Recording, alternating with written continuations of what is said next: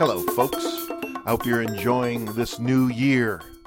You know, Nancy Pearl is off for a few weeks. She's doing some writing. So we're bringing you some reruns. This is going to be our first episode repeated. I'll also get a list up of some of the books we talked about so you can see it. Myself, right now, I'm reading Subirdia. Welcome to Subirdia, sharing our neighborhoods with wrens, robins, woodpeckers, and other wildlife. It's by John Marzluff, who's a professor at the University of Washington in Seattle. It's a really fun book if you're interested in uh, how to attract more birds, but also why the ecology of suburbs is actually pretty good for a lot of species of birds, but not all of them. I also just finished up two books by Peter Temple, the Australian mystery writer Nancy has been recommending. I found Truth to be a little dark, but a very good book. The Broken Shore, that was a very good book too. Not quite as dark, but interesting. Interesting to get an insight into Australia, as Nancy said. Well, all right. There will be some new stuff in this episode, by the way, because we're going to start having sponsors. You know, eventually we have to figure out a way to uh, help pay for this. But we're not going to follow the public radio model, at least not right now. So I won't be asking you, not right off the bat, to support this program. We thought instead we'd turn to some of the folks that we like, who we think you will like, to talk about their work. So these sponsors, they're mostly our other podcasts that I'm working on, or in the case of today, the folks who kindly let us do our recording at the Bryant Corner Cafe. So a little later, we're going to hear from Sarah a couple times. By the way, I, I asked them to be sponsors. They're doing it for free because uh, I know that's not quite the way to do the economics of this, but hey, I'm learning. So enjoy this rebroadcast. Enjoy my conversations with Sarah about why the Bryant Corner Cafe is a fun place. It used to be an old pharmacy. We've talked about that before. And she used to come here and buy candy when she was a little girl. Myself, I remember when it was open in the in the 80s when I first moved to this neighborhood I live in, the Bryant neighborhood of Seattle. I used to go to this pharmacy as well, seeing if they were selling any comic books. I think they had stopped selling them by then. All right, talk to you again at the end of the show. I want to know what you think about all this, so at the end of the show, I'll remind you to write us with the books you're reading and also with your thoughts about how we can keep it going, help pay for it. Your ideas, they're the most welcome.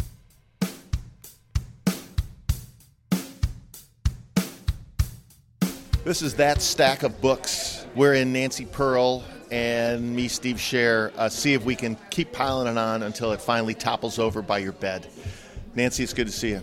Great to be here. I love being back with you on the Magic of Radio podcast. Me too, and uh, just so exciting that we have um, yeah, a, a, a, a, lengthy time, especially in radio terms, to discuss um, books. Yeah, books we love. We're, we're at Bryant Corner Cafe where you do you run that uh, little free library out there, or you just contribute to I, it? I contribute a lot to it. I all of my um, advanced readers copies uh, go to them when I'm done with them.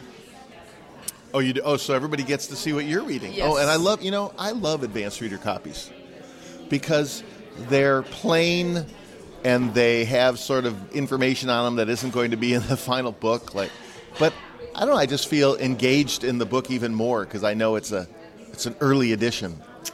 But sometimes they're missing the table jack, of contents, the table of contents, the jacket cover, pictures, index, index, uh, right. Uh, better proofreading. Right, De- definitely better proofreading. We hope that it gets corrected in the final one. And before I talk about a book, uh, that I have only read in um, advanced reading, uh, an advanced reader's copy, I always go back and look at the finished book to make sure that any any quotes are the way I feel like they were in the original one. I'm, but I'm reading, for example, um, right now a biography of Nelson Rockefeller. Oh, really? A, yeah, the new one? Uh, the new one by Richard Norton Smith. Yeah. And um, and it's fascinating. And there's so many things that I've learned already about Rockefeller that I didn't know. But there's no pictures. Hmm. And you know when he talks about his first wife, um, uh, um, who he, whom he called Todd um, you know, he said that one of the first things he said to his parents was, "There are three things that are that you know that are three strikes against her in terms of marrying her. One, she's a little taller than he was."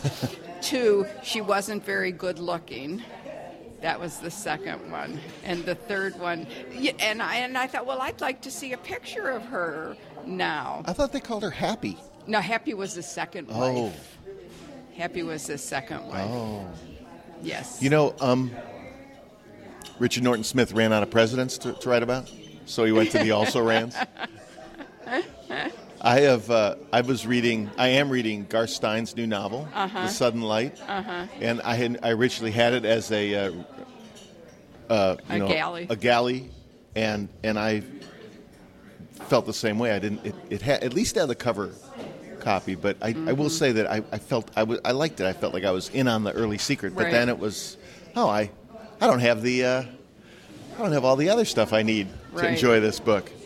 All right, so our idea here. We're, so we're at the Bryant Cafe. Look, you guys have already sat down. Hi, you guys. You, you're not on mic, so you you know we're just hearing you in the distance, but that's all right. Um, is that we're going to gather uh, people's thoughts and opinions about the books they're reading. There's some folks over there with a big stack of books themselves, but you have a big stack of books in front of you. So are these books you have been thinking about? Have you no, read? these are book. This stack is books that I've read very recently, or or in one case, in the midst of. I'm in the midst of this. Truth by Peter Truth Temple. By Peter Temple. Uh, we'll start with that. Who's okay. he? Who he? So, uh, Peter Temple is an Australian crime writer who has won many, many, many awards in Australia. Not so many awards here, um, if any.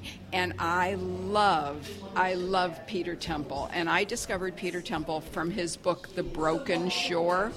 Which is a thriller, which we talked about years Yeah, ago yeah. and in, in, in Peter Temple's mysteries, it, there's always going to be a lot about, uh, subtly, but a lot about Australia's history, the relationship with the Aboriginals, um, what, a, what an integrated police force is like. And this one is set, you know, um, this is set in Melbourne, where he's from, where Peter Temple is from.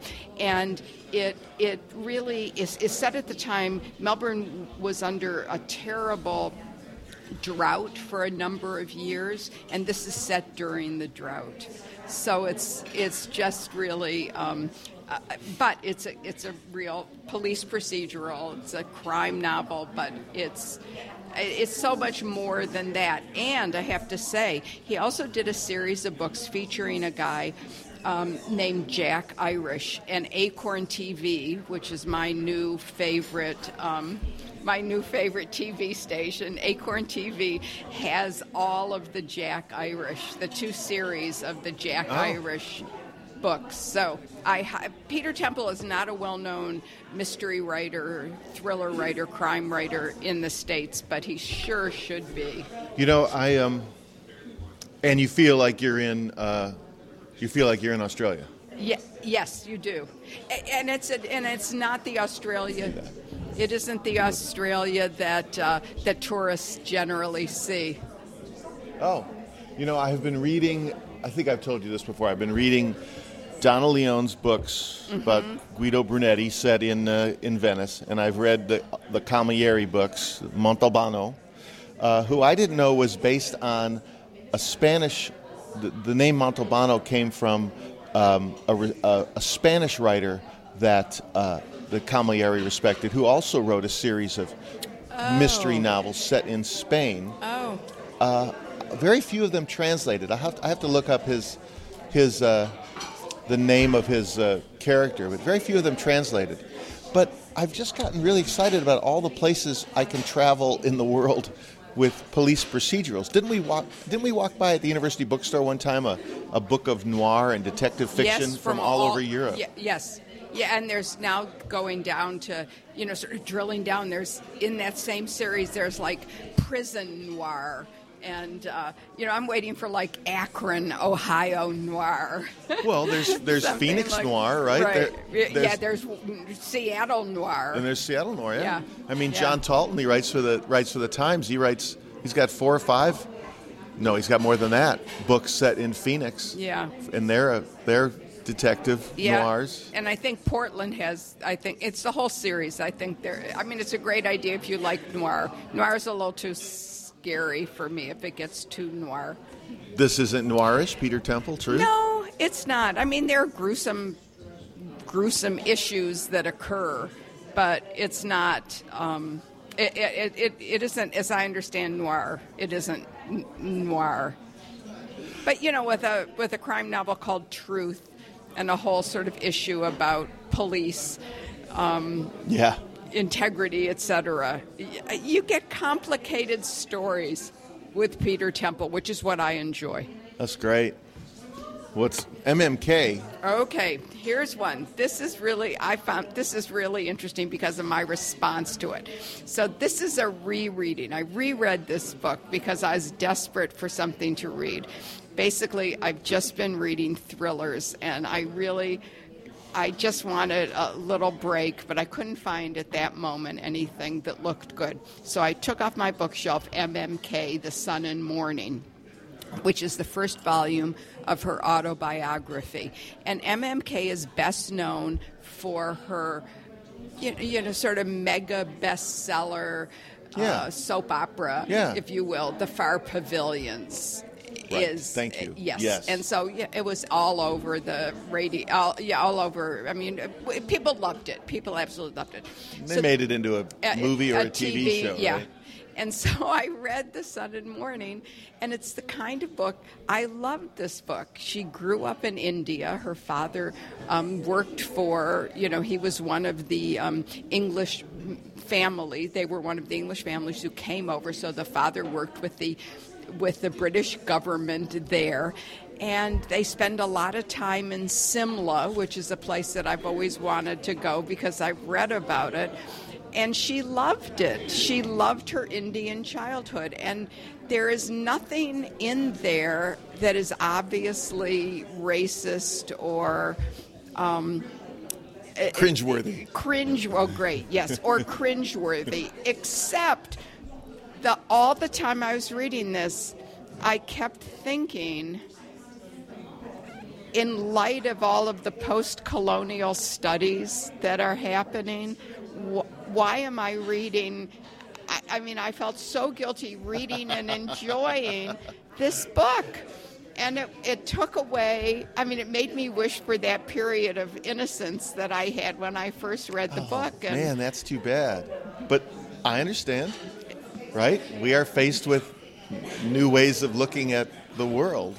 yes and but, but when it affects your when it affects your enjoyment of the book i mean i mean really if you read any writer who wrote uh, dorothy sayers um, uh, Agatha Christie. They were they were anti-Semitic, and that shows up in their books. And there are cringe-worthy sections. W. Somerset Maugham, Jack London. I was reading some Jack London recently and thought, wow, Yeah, this And- was in newspapers. and it was just it was cringeworthy and you and you have to kind of step back and say do i do i look at this as though it were a picture of, of the period in which it was written well yes but does that excuse it well I don't know. So, the, so the, I brought the M.M. Kaye just because I think that was such an interesting response that I had.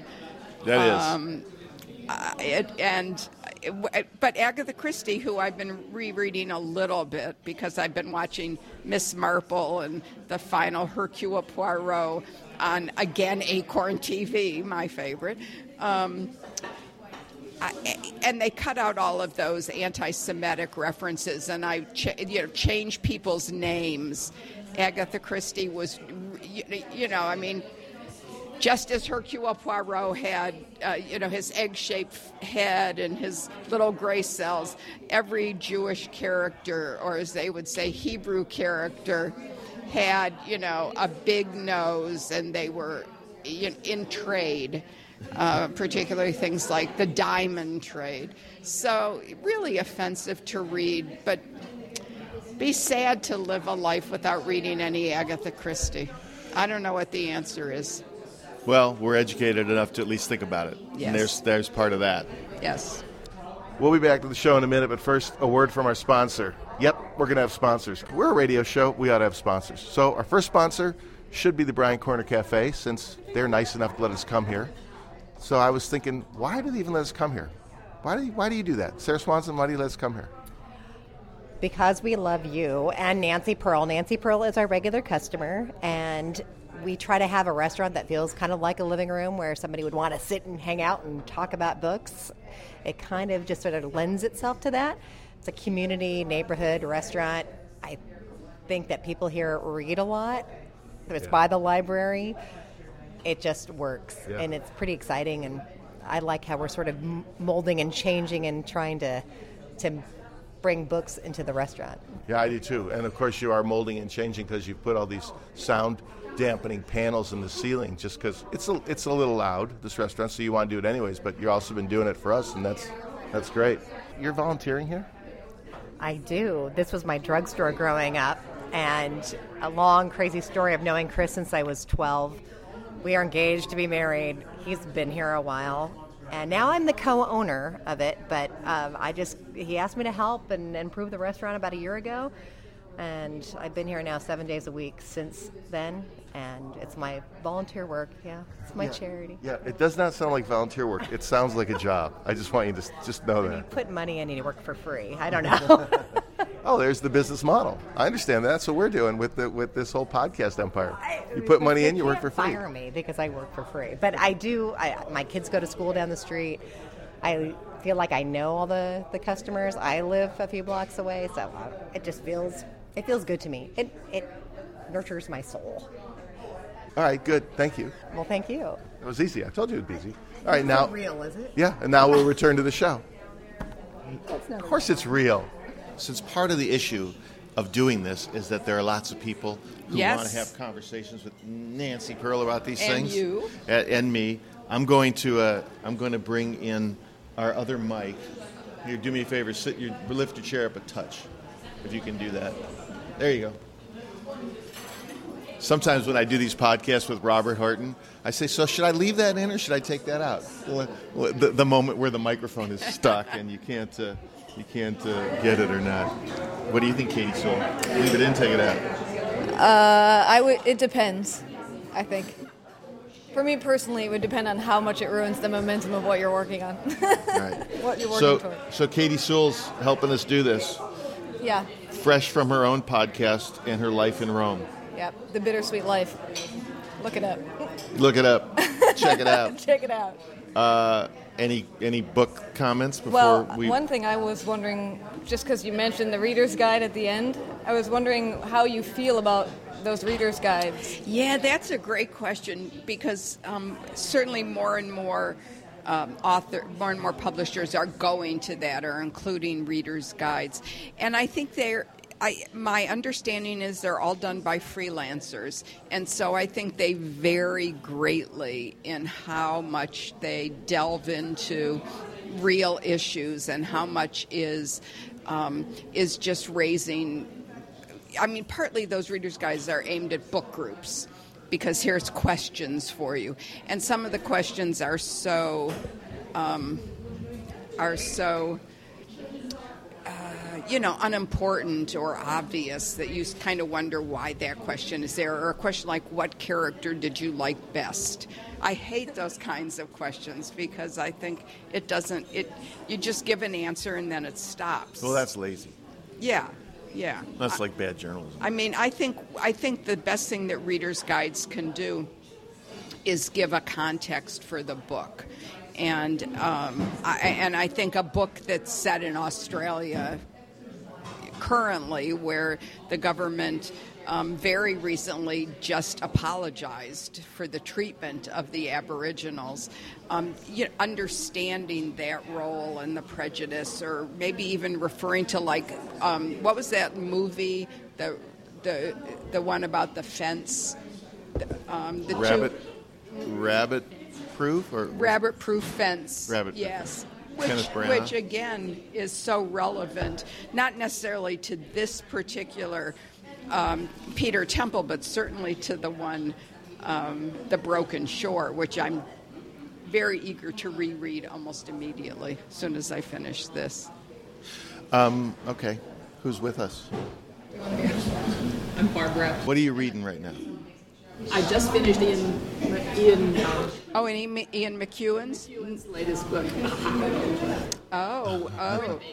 Gripping all the way through. Yes. So do you remember the title? The Child Act. Yes, that's right. And so, did you?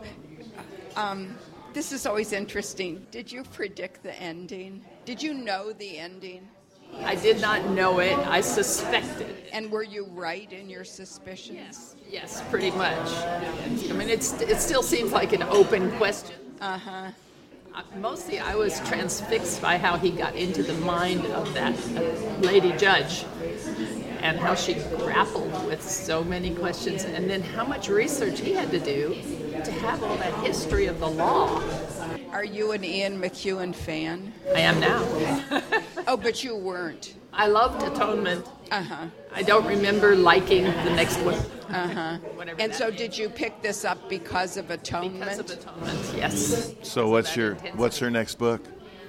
How do we add to that stack of books by the side of her? well, um, Sounds like that Peter Temple book would be nice. Yeah, I saw you writing it down. Right. yeah, yeah. But I would do the Broken Shore, the Peter Temple, the Broken Shore. My husband has and then um, I, there's a another uh, mystery th- crime novel called The Cold Cold Ground by P- by McKinty, Adrian McKinty, and it's the first of a trilogy. Oh, you've talked about that many before. times, yeah, I'd like to read that. but it's set in Ireland during the Troubles. Oh, even better. Yes, Yeah. yes. So that would be My husband's the mystery reader. uh huh. We have a tradition before we go on a trip of going to the mystery bookstore and getting mysteries that take place in the place where. Uh huh. And so Yeah. Ireland. Well, there's. Um, I love and- doing that. and in Iceland, I just got it. Oh yeah, ice. And then there's a um, an early uh, Ian McEwan called Black Dogs, which is absolutely wonderful. That was my introduction to Ian McEwan years ago. Great. Black Dogs. Black Dogs, and and it's referring to Churchill called his depression Black Dogs. The Black oh. Dogs Oh, are really? after me. Yeah. No, oh. that would be relevant. See, I'm glad you sat down. That's the whole point of this show. Hear what people have to say. serendipity that I just happened to see the Facebook That is the best driving thing. by. Yes. That is the best thing Yeah, is serendipity. love it. Well, and plus, I'm so missed the three of you on, on my mor- in my mornings at KUOW. But Here we are. cut that out. But yeah, No, we'll leave that.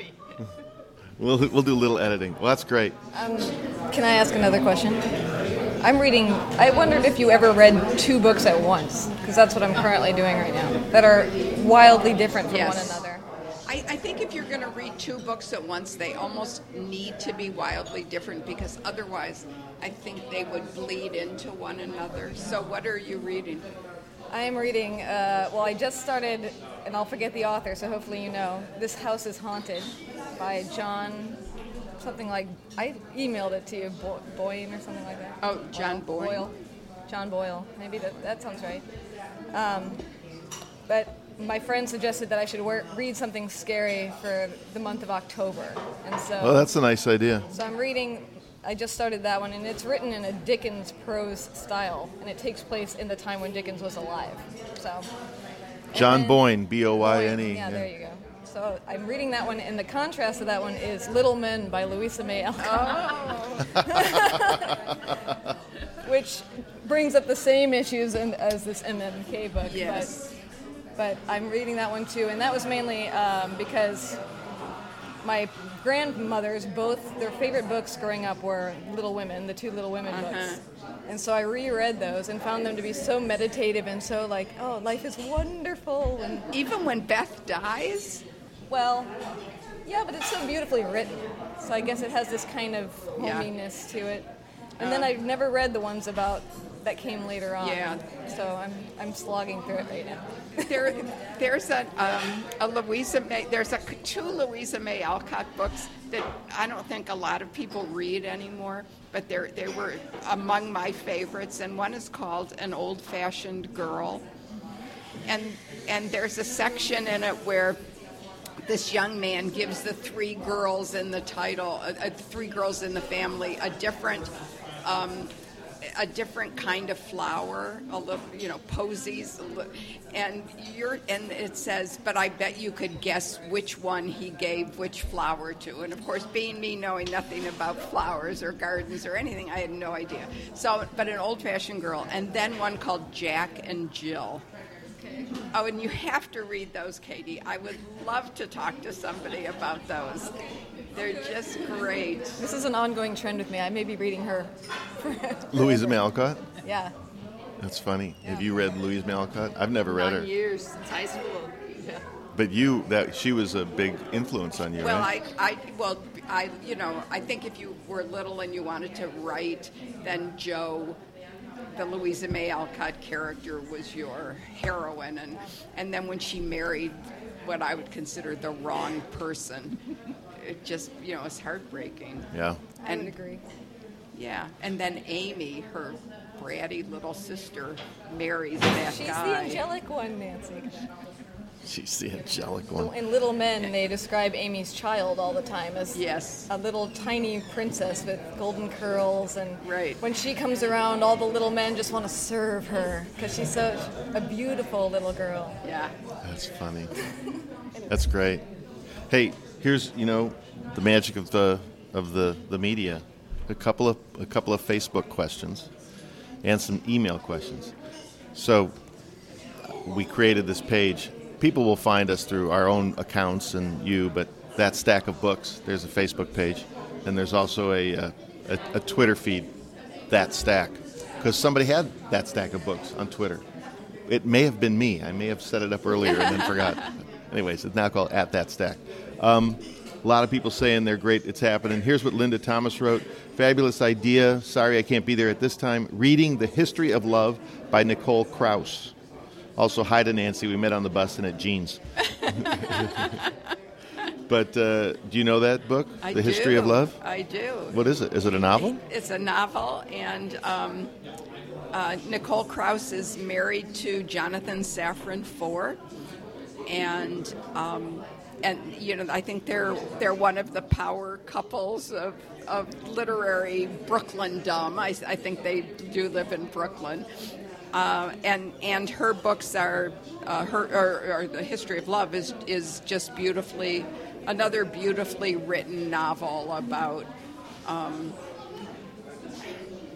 about relationships and time. So, what should she read next? Well, I'm sure she's read Jonathan Safran Foer. Should she read The Vacationers by Emma The Straub? Vacationers would be exactly in that same um, uh, demographic. Yeah, would be in that demographic. Another one that she might want to read is another book that I just finished uh, called 2 a.m. at the Cat's Pajamas. Which is a club. it- which is a jazz club, uh, by a woman named Marie Helene Bertino. But we can talk about that later. We should let's do more questions. All right, fine. Um, uh, well, here's here's Gabrielle uh, Nonast. I think that's right, Nonast. Uh, love this idea. Reading Wild by Strayed. Uh-huh. the Island by Huxley. Time Traveler's Almanac, Vandermeer, Valentine, Shepard. Boy, there's a stack of books, right? Next on my list are The Acid Test by Schroeder, who I want to come do a talk at Town Hall. Also, Wonder Book by Vandermeer and Familiar by Lennon. Any of those books you don't know? Yes, many of them. Well, good. She has she has a Yes. stack of books that we need to explore more. Absolutely. What what is Strayed? You know, Cheryl. I mean, Wild, rather. Yeah, Cheryl Strayed's Wild is just being just coming out and is a movie with Oh, Reese right. Witherspoon. Uh, one That's of my right. She's favorite hiking across the- hiking the Pacific Coast Trail, and sort of coming to terms in the book um, with uh, her mother's death and some bad choices that she's made over her life. So it's become, in contem- for contemporary readers, a real, um, a real favorite. That's a long list she has. That's a big stack of books. That almost matches yours. Though not quite. Um, Hazel Lynn Singer is just finished, and The Dark Sacred Night by Julia Glass. Do you know that? I um, yes. Now I I really love Julia Glass's The Three Junes. That was one of my favorite um, one of my favorite novels when it came out. I think it won the Pulitzer or one of the big one of the big three awards. Um, I have not been as fond of her other books as uh, as they've appeared, and and this one, I based on some reviews that I read, or just just feeling a little bit. Um, I don't want to deal with anything in a in a literary novel again. Um, You mean I it's because of- and, the Dark. Knight is dark? Yeah, it's it's um, all of her books have lightness and dark. I mean, if you will, but I, I just didn't. I wasn't in the right mood. Ah, Hazel, you have to tell us what you think. Highly recommend, she writes, A Constellation of Vital Phenomenon by Anthony Marra. Oh gosh, absolutely. A Constellation of Vital Phenomenon by Anthony Marra is a first novel by a very young man, still, I believe, still in his 20s, and it's set in Chechnya. And it is just, um, it, it's just an emotional, wrenching, gorgeously written novel about recent history. It's amazing. I mean, you when you read that book, you would not think that somebody under the age of 30 or even 40 could write that book and and and do what he's done. It's a great book. How did he? I, I guess now that you mention him, I saw reviews. I didn't read them, I didn't read about the book, but what? He's just a sensitive, smart person. I mean, he's come up with characters that represent things bigger than themselves and yet are themselves. And and he and and he and it's a book about kindness and and cruelty and the world and how we deal with sadness and tragedy and happiness. It's it's uh, it, it's an amazing amazing book. What does he read? What does she read following that book? Um, you know, if she would be willing to go into the into um, a different part of the library, I think that the Peter Temple books would be would be good. Um, I think they do that kind of thing. You know where I would go though? I would go to John le Carre's. Um, not, one of his novels is set in Chechnya. I mean, One of John, his more recent novels, huh? well, like maybe ten years ago now. But John le Carre had this had this great talent for um, for predicting where the next hot spot was, and so when he wrote about Chechnya, nobody in the West was ever. I mean, probably very few people in the West, ordinary people in the West, had ever heard of Chechnya, let alone knew what went on there. And yet he set this great thriller in Chechnya. So. That's cool. Yeah, we should look up John le Carre's novel Chechnya. Uh, from Dana, who uh, is uh, wrote us on uh, on Gmail. That stack of books at gmail.com. I just like the title. I love the title. I recently read, she said some nice things. Steve Scher and Nancy Pearl, two of my favorite public personages in one place, perfect on the topic of books, icing on the cake. I recently read North of Normal by Cea Person. Is it Sia? S C E A? Uh, a memoir of a counterculture childhood currently on Canada's bestseller list. I've read a lot of memoirs. I'm interested in memoirs in general, so any recommendations would be appreciated. Do you know Cea Person? Do you know that book? Let me look it up. So I'm curious. I, I've never heard of that. So she We're, loves. we're you know we're going to take a picture of this table when we're done and show all the cups of, of tea and coffee. Yeah, yeah, yeah. Leave the old ones there. Are you joking? Uh, no, I'm not joking. Hey, hey, Sarah, how come you how come you how come you let us do this at your fine cafe? Well, partly because I really love Nancy, and honestly, this uh, free library out here um, has made, made most of our new customers into avid book readers. Like these ladies over here, they're very excited that when, when we get a new bunch of books, my wait staff is reading. It's a big deal. I've read more books, and I have four kids um, than I have in a year. So it's great. It's great for everybody.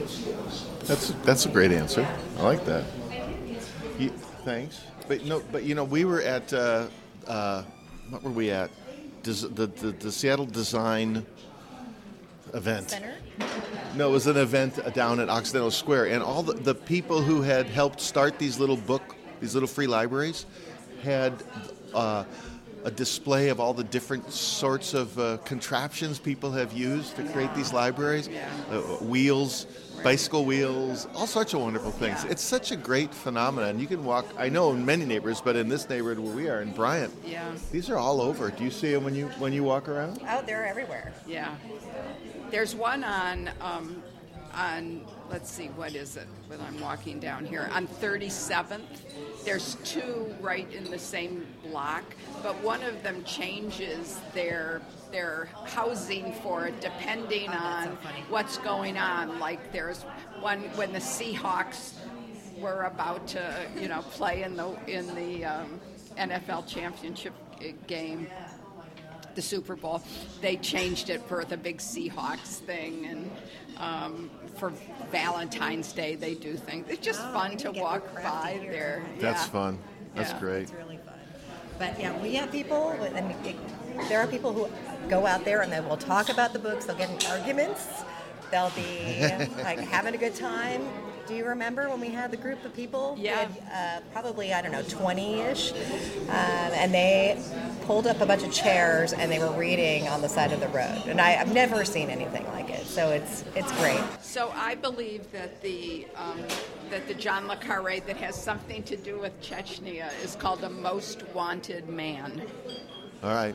The most wanted man. A most wanted man. a most wanted man. All right, we'll be back to the show in a minute, but now, uh, again, a word from our sponsor, and our first sponsor being the folks who let us come here Bryant Corner Cafe, Sarah Swanson, co owner, volunteer, indentured servant. Um, well, how, what, is, what is the story of how you came to be here? It was one of the first few weeks that I was working here. One of the waitresses answered the phone and handed it to me. And apparently, whoever it was asked for the owner. So, this is before I became the owner. Ended up being a reporter from the Times who did a wonderful review.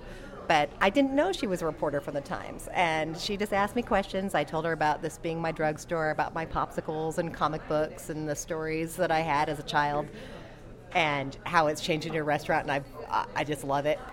But anyway, it, the first paragraph of the review was about Sarah Swanson, the owner of the Bryant Corner Cafe. So it was in print. So therefore, I am, you know, I'm the owner. So that was the first Chris had heard of it? Yeah, he's been here slugging away for decades, but you know, I just walk in and become the owner in a couple of weeks. He was fine with it. He was fine with it. Well, you know, you have to work on all that stuff at home. Do you have a favorite on the menu? Do you have something fun that you like to tell people about on the menu? Uh, Eggs Benedict, homemade hollandaise sauce. We've gone through a lot of cooks who can't make it because it breaks. We had one guy who actually brought in packaged Knorr and tried to sneak it in. Didn't work. It's got to be got to be handmade. So hollandaise sauce is the best. The French toast is on homemade bread. We do some things that are like completely preservative free and fresh and good and like cheap. so it's great. All right. All right, we'll go back to the show. Thank you, Sarah, our sponsor. Thank you. Who are you? Who are you? My name is Cheryl. And And I told Cheryl that we were going to ask her two questions. Um, the first one being because she'd like to eat her food. Yes, she's eating breakfast right now. I've interrupted her. Um, one was she has two books sitting next to her chair here that she picked up off of the free shelf outside, and so I was going to ask her why she picked out the Oh, one she wonderful. I found my favorite author, Kristin Hannah, one of them, Yes. and I'm so excited because I had no idea she had a, n- a new book coming out. I don't even care what it's about because I love her local flair and the fact that she writes about families and relationships, and and I love reading about the Pacific Northwest. Do you read other, um, like Liane Moriarty? Did you? I've not read her. Well, her most. Um, the husband's secret is the one that she's an Australian writer. You know, all of these people would be have been relegated to chick lit. Yes, but we yes. don't want to. I, I mean, I hate. that, I yeah. hate those labels. I just hate labels in general. So Liane Moriarty is another writer who, um, even though she's in Australia, does very good family relationships, and and um, so the perf oh little tiny little lies I think or little small lies or something is her newest one. I've seen it. and I think that's another one that would be Oh, good. very appealing. Good. What, what do you mean? Even though she's in Australia, she does. Well, no, I mean she's not writing about the Pacific Oh, I see, I Northwest. see. But just the family. But I thought you were saying family. Australian family uh, No, issues. no, no. And, but it's set at that one. She, I believe, lives in Sydney. I think that's where her family lives. I believe her sister, Jackie Moriarty. I'm well. Any that's a compliment. I think I, I met Jackie Moriarty when I was in Sydney at the book festival years ago. But um, Liane Moriarty writes about Sydney. I mean, they're they're it's contemporary Sydney, and in the new one, Little White Lies or Tiny Little Lies. I'm going to look it up. Um, it, she, they they all live at a place. This the neighborhood is Bond is is in real life, I believe, Bondi Beach or Bondi Beach, which is a very, you know. Um, Great place to live, right on the water. You know, the Right. sun is all all of that. So, Well, Yeah, I, so I I would- tend I to like you'd like- those. I I know I think- would because yeah. I like um, one of my other favorites is I don't know how to say her first name if it's Ellen or Elin Hilderbrand. uh huh. Nantucket. Yeah. Never been there. Have no idea what it's like, but I feel like I've been there because all of her books are written about there. And it's Right. families, relationships. Oh, you need to read. Have you read Jojo Moyes? Yes, I have. See. In fact, I, the the one about when she caregived um, to the the oh, man. Me Before You. Me before you, yeah. And then I've got two at home that I haven't read because I realize she has a lot Yeah, of other books. Me That's what Before I You do. is great. Yes, I, I find a book, and then if I like it, I read everything they they've written. So I have Kathy Lamb is also one of my favorites. Uh-huh. I haven't read her. Big Little Lies. Bi- Oh, Big Little Lies. Big that's Little the, Lies, That's okay. the Liane Moriarty. Good. I have to write that down. Yes. What about these other two? Okay, so this one, and again, I've there's not a big description that What's I've it read called? in here, but Years I, she left us. I'm Kathryn Ma. Really um, drawn to authors that write about um, old China and often like China then and China now, and also Japan, Japan and Hawaii.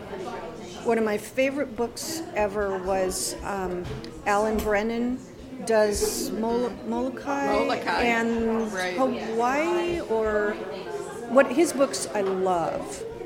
So those are my, my very favorites, and then I just grab whatever sounds interesting or whatever's popular in between. That's great. And that one too. This one, that oh, one, The Night one, Guest. Um, why did I grab this? the one? Night Guest by Fiona McFarlane. McFarlane. Well, because it's about a woman in transition. That's good. Who knows? So some of these books you didn't bring, Nancy, and some you did. I brought all those yes, books. these these came out of Sarah's Right. little And stash. I have more in my trunk. Oh my God. Not only is this the best place to come on Tuesday mornings, um, having the books out there is heaven for somebody like me, Yeah, a reader. a reader. That's Yes. cool. Well, the other question I said I would ask her was what she's reading currently. Well, I'm in the middle of Ellen Hilderbrand's newest, which um, it's it's not my very favorite yet. I'm I'm 40% through, and I've put it down a lot. Usually, I read from cover to cover. Um, it's good, but it's it's not as good as her others. I don't think. So I'm hoping it gets a little better, but I'm anxious to finish so I can get started on something else. How fun. Just give it up if you're not really loving it. Okay, do your last uh, do your last three books on that stack there, or or whatever books you'd like to talk about. Okay, well, this is here's an author. One of the things I'm hoping we'll be able to do on this podcast. Whiskey Tango Foxtrot. One of the things I'm hoping we'll be able to do on this podcast is interview authors from around the country. You do that on your Seattle Channel show all the time, I know, don't but you? I'm limited. I can just do 12 authors. I mean, they're half an hour, and and they're you know there are so They're the ones that are coming authors. through. They're the ones who are coming through. So to, to be able to interview somebody, I, uh, I think it would be great. And I think Steve, the combination of me and you together uh, interviewing would be would be quite fun. Or or onerous for the person we're talking Or to. So this is the first, and I haven't discussed this with him at all. Uh, this is a first novel by David Shafer, S H A F E R. It's called Whiskey Tango Foxtrot. So um, So it's a military novel. it, it is not a military novel, although that's using a military, military. Um, what would you call it? What, Lingo. I'll go with lingo. Yeah, I know it's code, but, uh, right, military lingo for the title. And uh, Ann Patchett was telling me that she she didn't get the um, what whiskey tango foxtrot stood for uh, until her husband told her. So- Yeah, well, it's right there on the top. right, exactly. But I think she might have. Well, I don't know if she read the finished book or not, and I haven't seen the cover, uh, or I don't remember the cover of the finished book. So, Whiskey Tango Foxtrot. What was interesting to me about this book is that the book that it mostly reminded me of has nothing really to do with this book. I mean, they're not similar at all in plot, but to me, they had the same feeling, and that was Cryptonomicon by Neal Stephenson. Really? And Cryptonomicon has always been one of my favorite, all time favorite novels. And there's some of the same, or a lot of the same spirit in Whiskey Tango Foxtrot that there is in Cryptonomicon. So, one of the questions I really wanted to ask um, David Shafer is did he read Cryptonomicon? Because when I tweeted about how much I liked this and that I compared it to, you know, Cryptonomicon, he said um, he, he took that as a great compliment. So I, I really want to know whether he whether he read that book. So um, That but- also tells me that he. I mean, I always associated Cryptonomicon also with Pynchon and some of Pynchon's writings Oh, too. really? The- like Gravity's Rainbow or Uh-huh. or, or uh, V. Just because the Oh. density of the Yeah. storytelling Oh, that's and interesting. Well, this is about um, a, a cabal of um, industrialists and media barons who want to privatize information in the cloud. And they'll do that by any means possible. And it's about the three people who come together for various reasons to stop them. So, in a way, it fits in with my current predilection to just read thrillers. But it's much more than that. I mean, it's just wonderful, wonderful characters. Characters that you really care about and who have made mistakes in their lives and they're now in their 30s and are living with those mistakes. I, I just. Um, I just loved this book. that's great. Did you know anything about him, I David Shafer? No, nothing.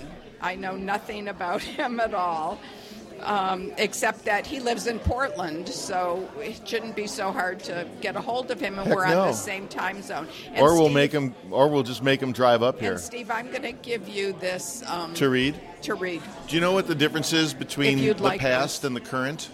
No, I have time to read books. I have time to read books that I can, you know, finish. Yeah, right, right. That's great. All right, I'm yes, reading it. so you'll love that. Is it too late to nominate a candidate for Novel of Summer? A paranoid, sarcastic, and clattering pop thriller. This is one reviewer. You like that description? You don't know about paranoid? Um, I think you're going to. I think that that this takes a lot of our worst fears and plays plays with them, for sure. Um, but you, you, you know, over the over the many years we've talked, Steve. We've talked about the what it means to be a summer read. And, Oh, yeah, and yeah. not. And so I, I don't think this is necessarily a summer read. I mean, this is a this is a there's a lot of depth in here, and Oh. and there's a lot of. I, I I found that. I'd be very interested in what you think. All right, I'm reading it. David Shafer's a young man. Yes, he is. A Portland writer, huh? Yep. Huh? I think he's lived all over. Harvard and a graduate of the Columbia Journalism School. Right. He has been a journalist, a carpenter, a taxi driver, and briefly a flack for an NGO. Did they really use flack? They do. That is hilarious. I thought that was a, sh- a, s- a word that we just used inside. A flack. But he, they use it here as a noun, and I always use it as a verb, I must say. No, it's an, it's there. It's a noun too. You're a flack. No, but I always say, oh, here's somebody flacking Yeah. their book to me. That's why it's a great Or word. is that a gerund? well, I think it's a Or it's a participle. novel. It's a noun. It's a verb. It's a gerund. Yeah. Yeah. Here he is flacking me again. Don't flack me that. Yeah, it's all. It's a great word. And it's and it's F L A C K, so Yeah. it's different from. Okay, so um, I, here's my one question. It's a podcast, so people could pause and write down everything. Am I going to have to make a list of all these books? Because that's going to take me like a week. But okay, I'll, I'll, I'll make the effort. Louise Penny, How the Light Gets In. Oh, we're going to talk more now. You have, you have, we have. Oh, we Uh, can wait till the next time. oh, you want to save some? Well, it's been 52 minutes, so that would almost be an hour in radio time. Okay, whatever, whatever you want. No, whatever you want. No, whatever you want. This is going to be a, this is going to be a good podcast. I'm definitely leaving that in. after you, Gaston. Isn't there that? After you, Alphonse. Yeah, right. No, no, after you, Gaston. All right. I hope that we, uh, yeah, there's so many books. I was wandering. Remember when we went to Fantagraphics a few months back? I wandered yeah. back through Fantagraphics last week. There's so many new graphic novels to talk about. I know. The library that way has a Yep. whole new stack of Right. of graphic novels to talk about. All right, there's a lot to talk about. And it's Uh, so great to get questions from people and, and just have the time to really explore where these books lead us in terms of ideas. Yes, Um, I'm, so I'm very much looking forward to that. me too. That stack of books. Find us at uh, podcast aggregators everywhere. Thank you. Oh, thank you. Thanks for letting me help out. No, thank you for helping out. Thank you Thank you. for sitting down at the table. All right. Thank you, Bryant Cafe. We'll talk next week. Happy reading, folks. So there's our first episode, rebroadcast again. We'd like to hear what you think about this show and your ideas for funding, to paying for it. We'll be repeating a couple more weeks because Nancy's off working on her own book and doing some writing. Write us, that stack of books at gmail.com and tell us what you think of the show, maybe some topics you'd like us to consider, and also what books you're reading. That stack of books at gmail.com. Also find us on Facebook, That Stack of Books with Nancy Pearl and Steve Scher, and on Twitter at That Stack. And don't forget, take pictures of those little free libraries that are popping up all over the country. Send us a picture of that at That Stack on Twitter. That'll be fun. And if you have ideas about funders, let me know. Tell me how you liked our conversations with Sarah. Keep in touch. We'll be giving you another episode next week. Keep on reading, folks. Thank you.